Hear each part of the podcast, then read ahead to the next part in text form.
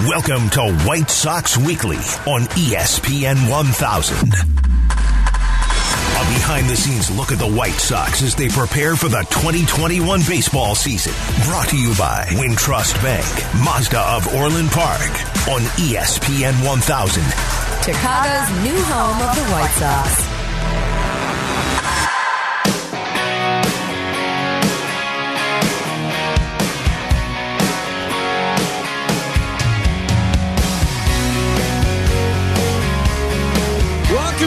White Sox Weekly here on ESPN 1000. I'm Connor McKnight. We've got you for the next hour.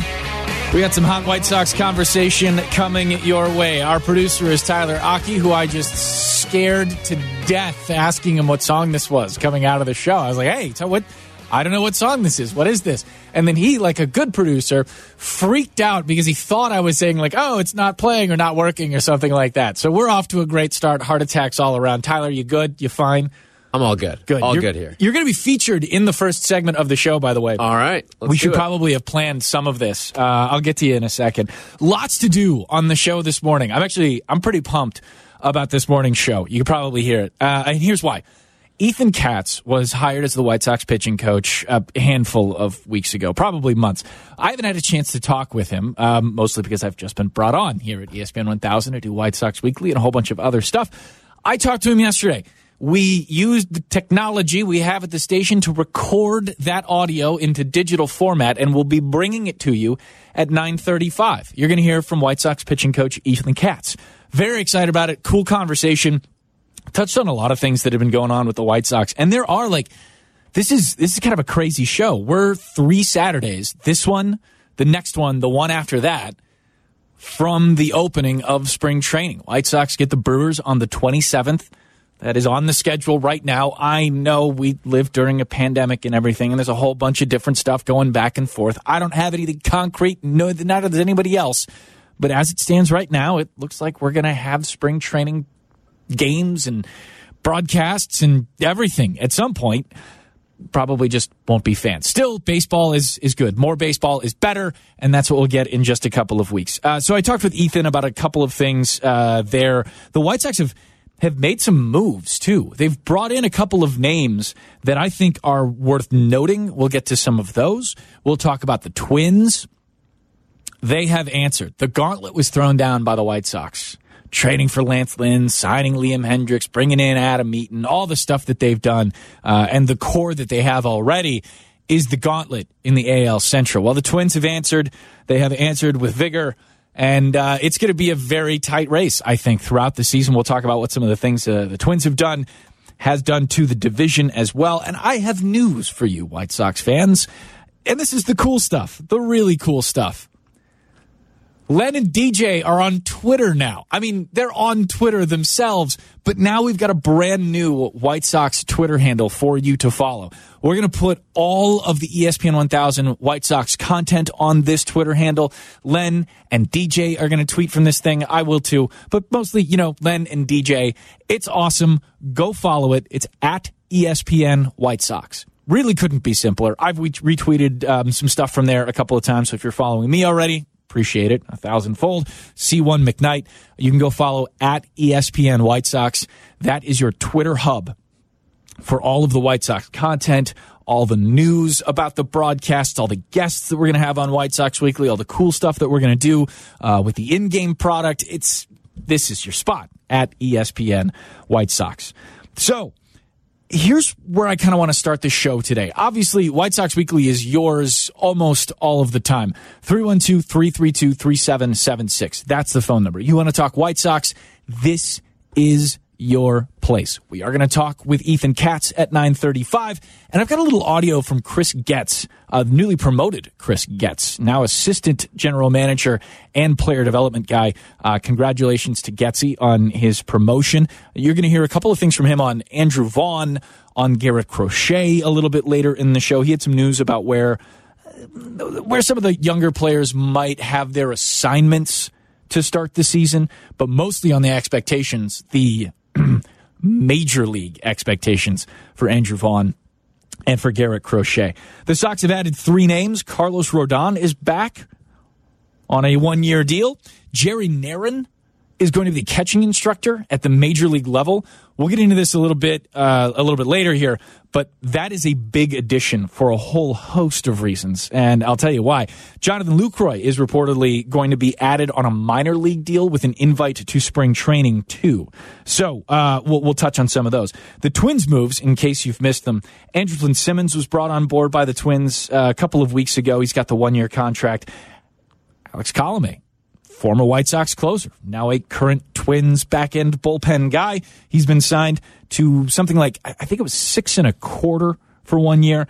And their fearsome righty, Nelson Cruz, is back in the Twins fold. I know that's bad news for the Central. The man is 40 years old. He'll be playing at 41 come June or July.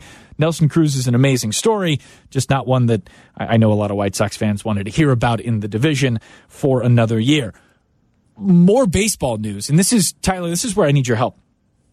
I think everybody saw that Trevor Bauer has now signed with the Los Angeles Dodgers. It's a crazy contract. I mean, in, not like crazy insane, but like innovative. It's got 40 million up front and then 45 in the second year and then a whole bunch of options and changes and whatnot. David Price, who is on the Dodgers, just when the news broke, tweeted three emojis and I'm just, you know, so that we have our finger on the baseball pulse here on White Sox Weekly. I need the name of the emoji. It's the it's the wide-eyed face thing, right? It's the it's the like the stunned face. It's like the whole man face. Yeah, it's like uh it's almost like blushing. Is, is it bit. blushing? Yeah, it's like a surprise, but also it's not like a bad surprise. It's not a bad se. surprise, right. but it's like, oh man, yeah. this is we're doing a thing. It's going now. down. Okay, yeah. all right, good to know. Appreciate it. You speak emoji. I don't speak emoji. I'm learning. I'm learning though, because when I go Get into the there. clubhouse and I, I find a guy from Emoji, I want to be able to speak Emoji with There him, you go. You know, Yeah. like an international signee kind of thing. The Braves have got Marcell Ozuna as well. Here's what I think is really interesting uh, about some of the White Sox moves here with uh, Carlos Rodon, with Jerry Narron, with Jonathan Lucroy, all in various states of reporting now with the White Sox. I, I want to talk about Carlos a little bit to start things. I understand that Carlos Rodon was kind of the locus of some things that went wrong late in the season for the White Sox. I, you know, Ricky Renteria, who was managing the team then, obviously wanted to try and use Carlos in some big leverage situations. And unfortunately for Carlos and White Sox, um, it didn't work out against the Oakland A's. And whether that was, you know, managed in a way that could have been done better, or whether that was something that was you know, accelerated into play because of an injury to Garrett Crochet in that game? We don't really know. But what we do know, and I think what's important to, to point out, is that Rodon was touching 96 up into that last outing, his last couple of times out. And what has always been key for Carlos has been health. He's gutted it out through a handful of injuries, not just the big ones that have popped up, you know, obviously having gone through Tommy John and then some shoulder cleanup kind of stuff, but some smaller ones as well. I've always enjoyed talking with Carlos. I, I like talking pitching with him. He's got a mindset that's pretty impressive. At least it, it, was to me, the chances that, that he and I have had a chance to talk a little bit. Um, he's a guy out there. I mean, he is, he, he wants to fight through things. And there's something to be said for a pitcher who has that mentality, who has that willingness, who has that, you know, I, I don't want to be too too dramatic about it, but it, it, there's like a selflessness to it, right? Because you're out there, the team isn't, you're the only guy there, you've got to do this for the team. I, I think that matters. I truly do. What matters more, maybe most, outside of health for Carlos, is going to be fastball command. And that's where our guest at 935 is going to feature in quite a bit. Carlos now gets, hopefully, Uh, and, and for the White Sox, for him, for Ethan, for Tony La Russa, all these kinds of things, he gets to hit the reset button without having to full on hit the reset button. You know what I'm talking about? Like if you had like the, the Super Nintendo back in the day or the 64 or whatever, and you wanted to rage quit, but instead of like slapping the power button all the way off and then booting the thing back on and then maybe risking some sort of like weird pixelated thing. I know I'm dating myself, like who played an N64, right? But you throw it back on and maybe it wouldn't load properly. And like, okay, I, I, I, I switched the thing off too quickly. I got real mad. Uh, maybe I should have just hit the reset button instead of flipping the power off and then back on. That's what I'm talking about. It's not a perfect analogy, but I wanted to make a Nintendo analogy, so I did. I think what's going to be good and in, in, in reading about and kind of talking with, with Ethan Katz some, is that there are a, a, a number of kind of mechanical changes that are getting made to a lot of guys, a lot of shortening of arm swings, a lot of tightening of of position and posture. I guess in in um, in mechanics of delivery that have proven to get guys a better sense of consistent command. And I'm not, you know, I'm not saying it's proven because I've seen it. It's proven because Ethan Katz was sought after by the White Sox, by I would imagine other organizations as well. Hint, hint. But there is a reason that these kind of fixes or these kind of alterations to mechanics are sought after right now in Major League Baseball because it leads to better results. So now you've got Carlos Rodon toward the back end of the rotation. You figure Michael Kopech will likely have restraints of some kind on him come spring training. You know, they're going to monitor his innings. I, I don't know. I, have been trying to think of a, a precedent for a pitcher who had gone through Tommy John and then through some sort of non injury circumstance, you know, like the pandemic, sat out the following season. And I, for the life of me, I, I just can't think of anything that's all that similar. There are guys who have missed two full years due to Tommy John. Daniel Hudson comes to mind, or or at least most of two full years. But that's all injury rehab stuff. Kopech had, you know, the Tommy John surgery and then had the requisite rehab, which is grueling. Then sat out a year because of the pandemic. So it's it's difficult to kind of understand, and I'm sure the White Sox have a handle on it because they're working with him just about every day, or at least Ethan Katz is, you know, seeing the, the film and and talking with his charges but it's difficult to kind of understand what it is that he'll need to get back into the full swing of things, to get back into pitching a you know a full four, five, six, seven innings, whatever it's going to be. So you figure with a limit or restrictions on Kopech, that leaves Carlos Rodon to kind of compete with Reynaldo Lopez for that fifth starter spot coming out of spring. Which, in terms of depth, you know, you look at what the White Sox had rotation wise without Carlos kind of pushing for a five spot. You look at what they had with Carlos pushing for a five spot. I like more depth. We've talked a lot on White Sox Weekly about how the rotation, at least for me, is so much more than five guys. Six, seven, eight even. I mean, shoot. Look at what the team that just signed Trevor Bauer for 40 million have. They've got a bunch of pitching depth at the starting level.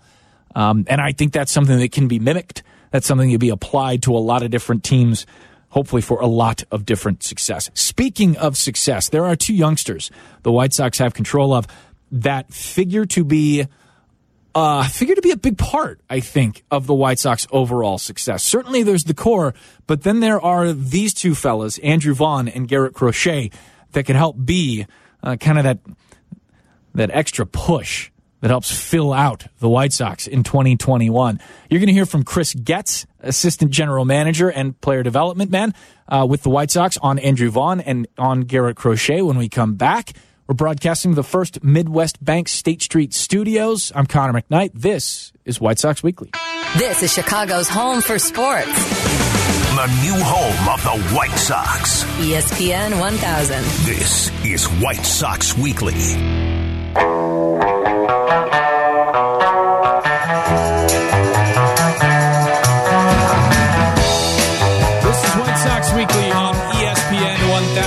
I'm Connor McKnight. Ethan Katz, White Sox pitching coach, coming up in 15 minutes. 9:35. You'll hear from Ethan Katz. Had a conversation with him yesterday. We'll bring it back for you today. You can watch the show on Twitch, twitch.tv. Just search ESPN 1000 Chicago. Hello to all of you Twitchers. Uh, one of the Twitchers, whose name I just can't read, it's a bunch of letters and numbers, as most names are he asked about the difference between, or I guess the balance between Jonathan Lucroy and Zach Collins. We mentioned on the top of the show, at the top of the show, rather, that Jonathan Lucroy has reportedly been added to the White Sox roster on a minor league deal, and that he'll also get an invite to spring training. I like that. I like this question because it kind of ties a bunch of news items together. Jerry Narron who White Sox fans may remember helped out James McCann quite a bit with his framing and overall defensive work in the last offseason, has been brought on uh, as a full time. Uh, co- catching instructor. Boy, if he was doing everything, that'd be something else. Full time catching instructor for the White Sox. He's going to be working with guys like Collins. He helped Jonathan Lucroy back in, I want to say it was 14, with Lucroy's highest MVP finish, his highest framing numbers finish, all this kind of stuff when, when he was with the Milwaukee Brewers.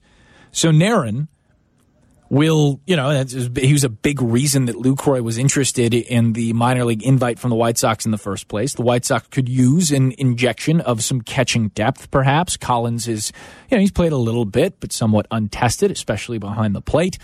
There's other catchers in the organization, Yermin Mercedes too, but the defensive reputation of those guys isn't quite as high as you might want for a for a guy that's going to be the backup.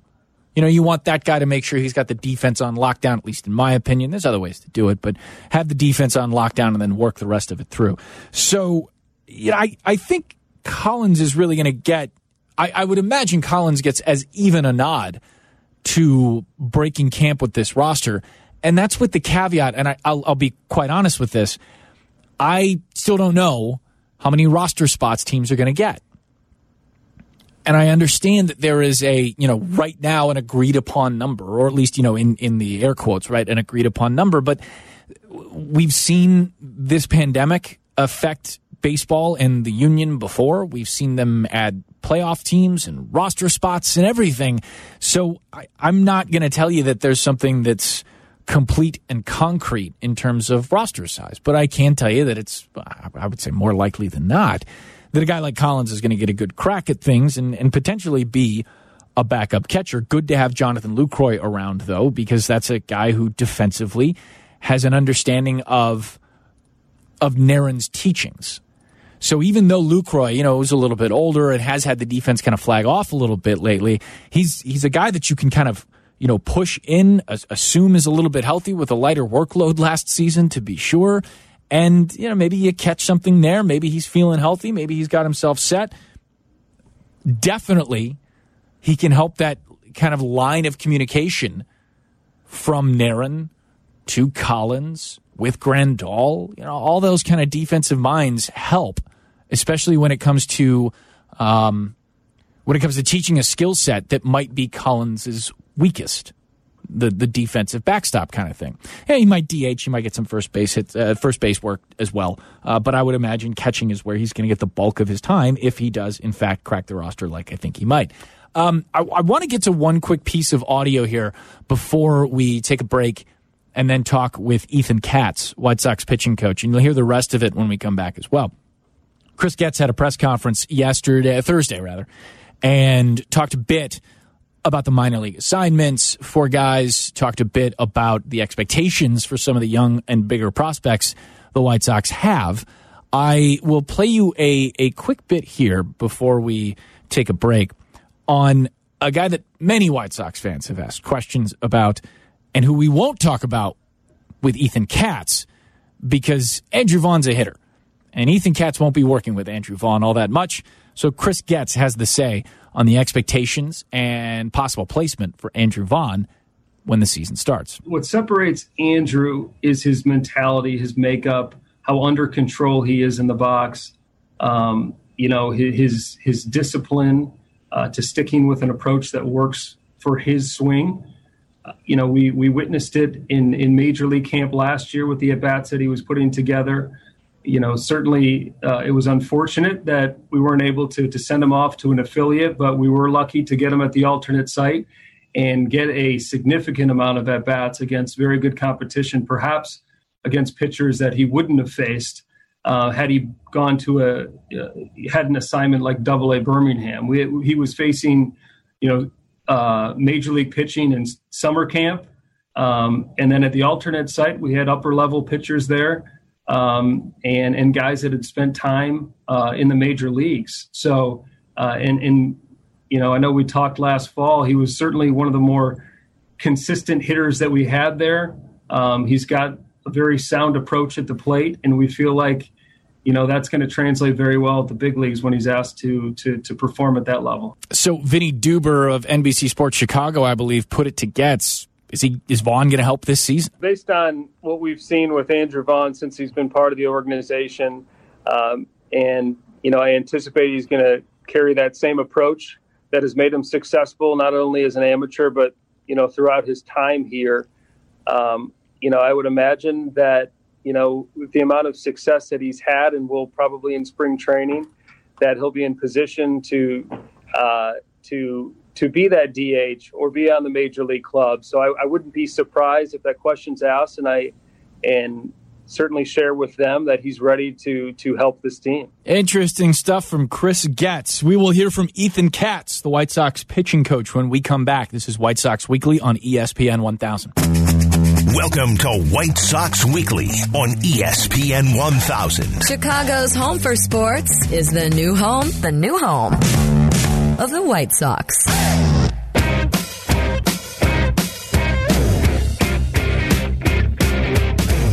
Welcome back to White Sox Weekly here on ESPN 1000. I'm Connor McKnight. Our guest this morning is Ethan Katz, White Sox pitching coach. Appreciate you joining us this morning, Ethan. Thanks so much. How you feeling? Thanks for having me. Absolutely. So, what is the job like for you next week and the week after? What is quite literally on your to-do list as teams and the White Sox specifically are getting ready for what we think is going to be spring training? Uh, right now, it's basically just finalizing things at home, uh, taking care of family, make sure my kids and my wife are in a good place before I leave. Um, with also being able to make sure all the pitchers are on track for what their workload's going to be come the first day of spring training. Um, other than that, like we're everything, the ball's been rolling, everybody's in a good spot, so it's just making sure that everything is right on time, and so when we start, everyone knows exactly what they need to be doing. Are you guys building in as much as you can some leeway for for uncertainty? I mean, after all, this pandemic has affected everyone. It has affected plans for everything, regardless of how important we all think we are. I, I would imagine you have some things built in to allow for the unforeseen. For sure. I mean, I, I really hope that there isn't, but if there is, then you know we get we get there's a stoppage, say, or there's a day we miss because of something happens, and we'll we'll plan accordingly. But for right now, I, I really hope things do stay on track because things have been mapped out to make sure the starters stay on track to start the season um, and get the proper workload to be able to get the ball rolling, and, and guys can go out there and be able to throw 100 pitches on on day one. So Sox fans are well aware of your connection with Lucas Giolito going all the way back to high school. I, I wonder, Ethan, did you guys or did opponents have a nickname for that three-headed monster of a rotation that you had with, with Lucas and Max and Jack all pitching at the same time? Uh, I I wouldn't say they. I knew. I think teams were very aware of how good uh, they, that that they were and, and where things were going with the future. I don't think anyone expected to be watching three three like frontline big leaguers, you know, during that current time because all of them were very young and there's a lot of obstacles that still need to happen for their growth and development. But you definitely saw a huge future for all three of them. But they they were very they were very very very good in high school, no doubt about it. But I don't think you could project three you know Cy Young candidates each year, you know, so. Uh, Yeah, you- but they, well- they were very, very intimidating. You, you put it as frontline guys. I mean, these three are frontline, frontline, frontline guys. You know what I'm saying? Like these guys are top ten list Yeah. guys. These guys are like on the highlight reel of MLB Network guys. Yeah, they're they're in a good place. They're all three of them are in a good place, and they've you know they've had a lot of success at a very very young age, and the the future for all three of them is still extremely extremely bright, and they're still trying to get better. So it's going to be a it's going to you're going to see their faces for a long time. I want to ask you something, Ethan. Talk with Ethan Katz, White Sox pitching coach here on White Sox Weekly. I want to ask you something that I saw a lot on Twitter when the news of your hiring came around. A lot of White Sox fans just kind of said, or the sentiment was, oh, well, as long as he does what he did with Lucas Giolito, everybody's going to be fine. What's right and what's wrong about that sentiment from your position, from coaching pitchers, from really knowing what mechanics are and, and what they can be? I mean, the one thing is, is that I've really tried to pride myself with any pitcher I've ever come across at any single level is really try to connect with them and get the most out of their ability and work it tirelessly to achieve that. Will that become what the years that you know you've seen from Lucas? I have no idea, but it also with the work that I will put in for them is also the work they're going to put in for themselves. And right now, guys are really working hard to be able to maximize their ability. Um, and you know, we'll see where it goes. Um, you know, they're going to get everything out of me every day. Um, every day, I know um, I will be there 100% focused, trying to get everything out of them to try to get them better. And I really hope they all take huge step forward, and everybody looks and says, like, these guys are really, really, really building. But how how much are they going to be Lucas Giolito? I mean, that that was a pretty amazing turnaround, and I really hope we can look back and say five years from now, all these guys took some big step forward, and you know they're headed in the right direction, and they've created their own path. Ethan, you were drafted twice, uh, first by the M's and then the Mariners, rather, and then the Rockies in 2005. What was your pitch mix at the time? You know, coming into as, as the Major League Baseball, minor league baseball as a draftee, and does your pitch mix, you know, what you threw, influence the way you developed a coaching style at all? Um, I, I, would say a little bit. Um, you know, I was a fastball slider guy, probably slider being the best of the all my my pitches. Um, I was, it was four pitches early on. Then I became a, more of a reliever, so it was more fastball slider with a sprinkle of a changeup. But the slider was always the pitch. So like when when I first got into coaching, you know, finding guys who had the right arm slot to to like Jack Flaherty, for instance, like he really gravitated um, to the teachings of uh, of the slider that you know I threw when I was a player. But it it it, it definitely varies for for each guy. But how how guys develop their pitches or, or, or a lot has to do with how they move and where their arm action is and what they can do. But it, it, it was very easy early on for me to kind of find guys that can throw sliders and really want to teach guys that. And now, you know, over time, I've been able to kind of expand a little bit further on that.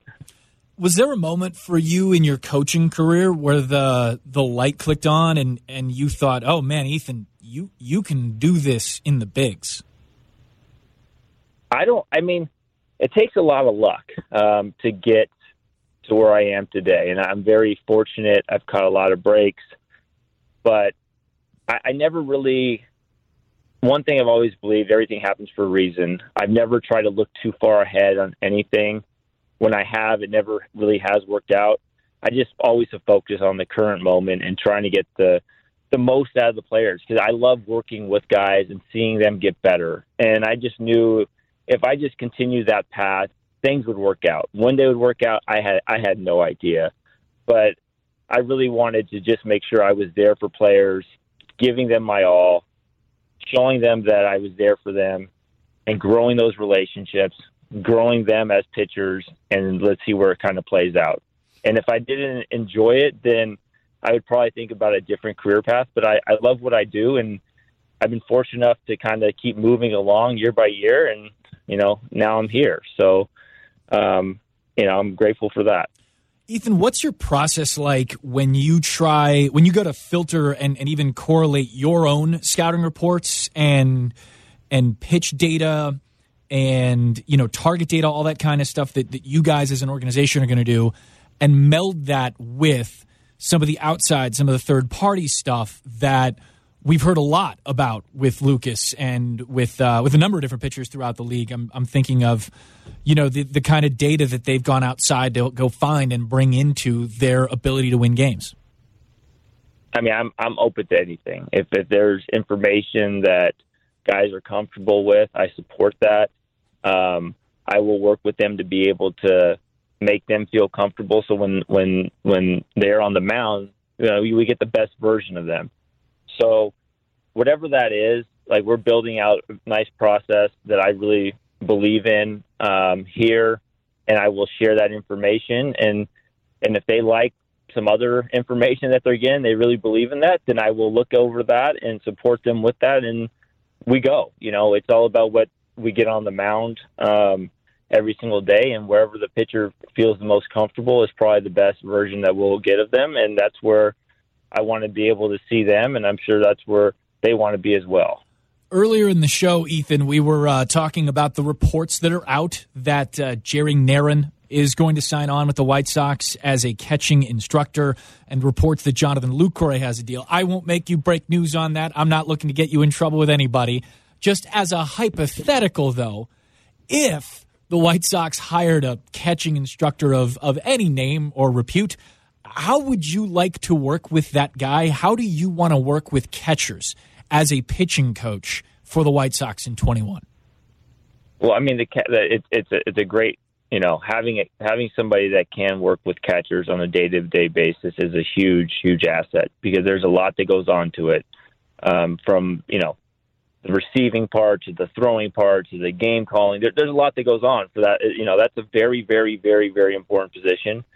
So having somebody that you know solely focused on that, we had that in San Francisco, and it, it really really helps uh, when I was there. And being able to have that you know will take some stuff off my plate but it but also it will also help with the development you know for all our catchers. We have a lot of young guys as well and you know having veteran presence um, is always great as well because they have been through a lot. So you know I, I really look I look forward to having somebody that can be able to do that and Jerry um, you know he I've heard nothing but rave reviews from him about him. So I'm really looking forward to kind of learning some stuff from him because he's he's been in the game in a bunch of different ways and you know picking his mind, seeing what he might have to say and what he can bring to the table will only help us. No doubt. That's a, that's a dude who knows his stuff. That's the major league report on Jerry Narron. If if you know if reports are are accurate.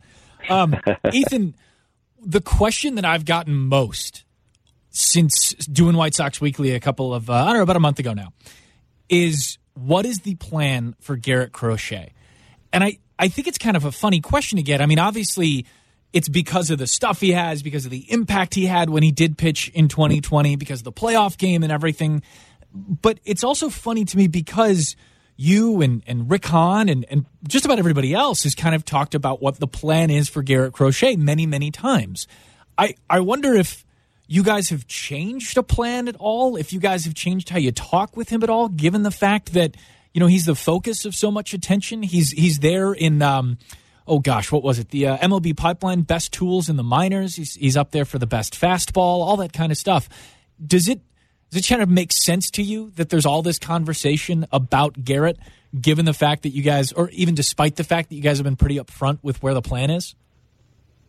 I mean, I'm not surprised. I mean, he's one of the, you know, one of the best arms in baseball. Uh, so it's just trying, it's trying to find what's best for him because, you know, if you look at his workload going, you know, for the last three years, say like there, the most he's pitched is about 70 innings, and so being able to be smart about it to try to keep him healthy with the you know also helping our organization win ball games is, is, the best thing for him and you know he can't go out there and pitch every single five days and throw five six seven innings or you won't be seeing him later in the season so just trying to find a way to be able to be really smart with him. He's young, he got up there quickly, and being able to take care of him from a health standpoint and a developmental standpoint is very important for the future of what we might see from him.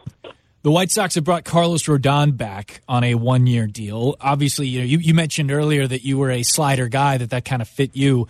I remember watching Carlos's slider coming out of college, and my goodness, what do, I mean? Obviously, it's it's one of the better sliders, left-handed sliders in baseball. What's your focus with Carlos? What has your conversation with him been like uh, as he's back with the organization? Well, really, truly never left, but uh, with the organization for the 21 campaign. It's just been going over kind of what what can we do. There's some stuff that um, early when I got the job, I, I saw mechanically that we can kind of clean up a little bit. Um, and so we, just getting him on track with that and kind of going over those thoughts again, um, and, and basically giving him an opportunity to come in and, and, and show all the work he's done up to this point, but, but being healthy, you know, he hasn't had a chance to really be healthy. And we all know if he's healthy, that's a very special arm. So being healthy, number one, and then like, you know, cleaning some stuff up mechanically, which will also probably help to his health and and see where he can take this. I mean, it's it's. I'm really looking forward to seeing how much he can contribute this year because you know when he is, on the mound, we should get some really good results. Is there is there a point at which you you look at pitchers, not necessarily Carlos, but look at pitchers and go, okay, this is like a, a total rebuild kind of thing versus subtle changes or or minor alterations. I'm, I'm thinking back to you know obviously Lucas Giolito's rehaul and uh, re, revamp of his mechanics. Those are big drastic changes. Are those things that is making those sweeping changes something that can work for work across the board for pitchers?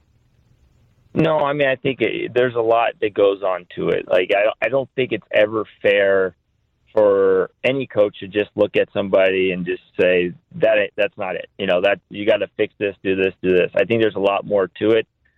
Uh, I like to take a step back and kind of yeah, I might have some thoughts initially by seeing it, but you know I want to hear from the player maybe they're trying to do something that you know that's why it looks that way they might have you know they might have some limitations physically and that's why it looks that way so there's a lot to it um, when it comes to watching a, a, delivery or, or wanting to make a change like every i think every coach wants to jump in and help that's that's why you coach is to help help guys get better but sometimes stepping back and kind of understanding the why and this is why he does this, this is why it looks like that.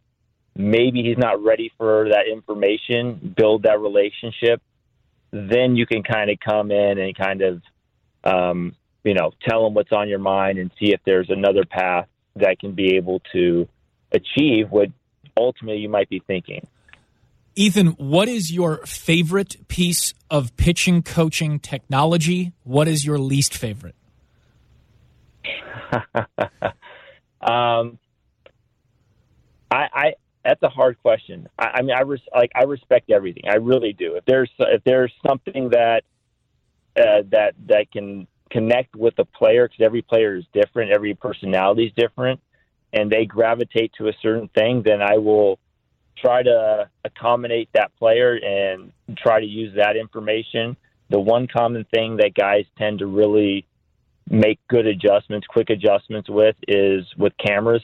Um, they see it.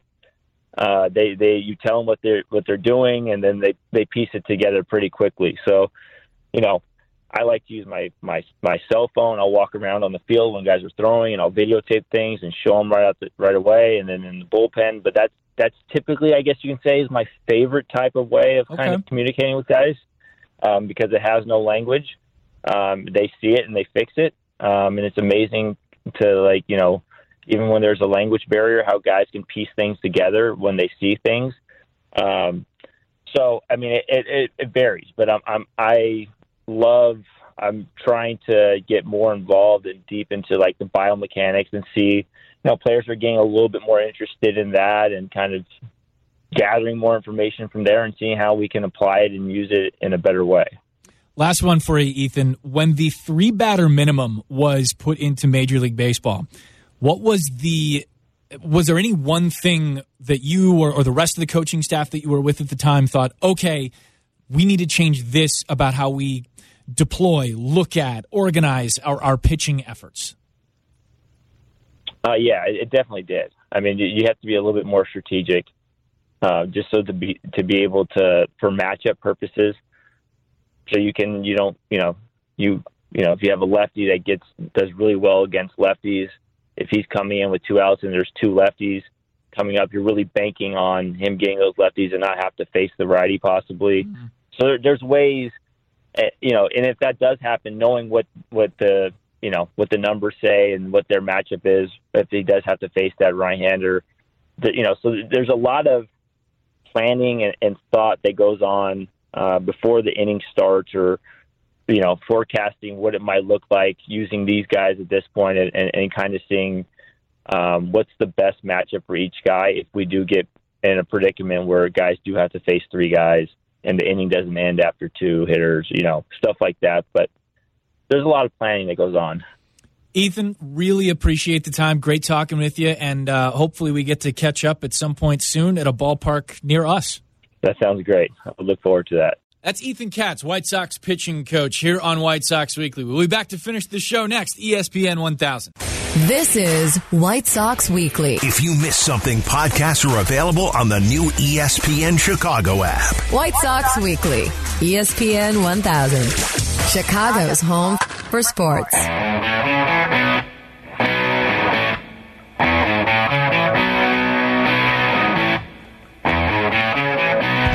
Closing it up here on White Sox Weekly. I'm Connor McKnight. This is ESPN 1000.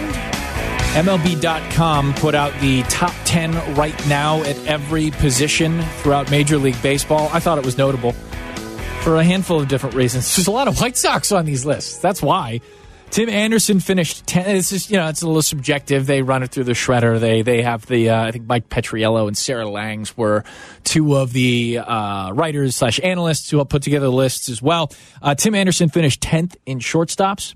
You had another White Sox, Jose Abreu, finish four at first baseman. Freddie Freeman, Goldschmidt, Luke Voit were the top three first basemen. Uh, left fielders, Eloy Jimenez finished seventh. Catching, kind of a drum roll there. It's always the, the debate. JT Realmuto or Yasmani Grandal, who's the best out there? Realmuto got the nod. Yasmani Grandal finished second. This is top 10 right now. Relievers, Liam Hendriks, number one, and Aaron Bummer, number eight. That's pretty good. They have two on that list. I, you know, one of the things that excites me, I think, the most about this White Sox season is the bullpen and just how darn good they could be. Follow us on our new Twitter handle at ESPN White Sox. It's beautiful. It's gorgeous. It's almost as handsome as Patrick Boyle. Almost. It's close. It's very, we're trying our best. Speaking of Pat, he and Brian Hanley are up next with the hockey show. Stan Bowman, GM of the Blackhawks, going to be on the show at 1035. I'm Connor McKnight. Thanks for listening to White Sox Weekly.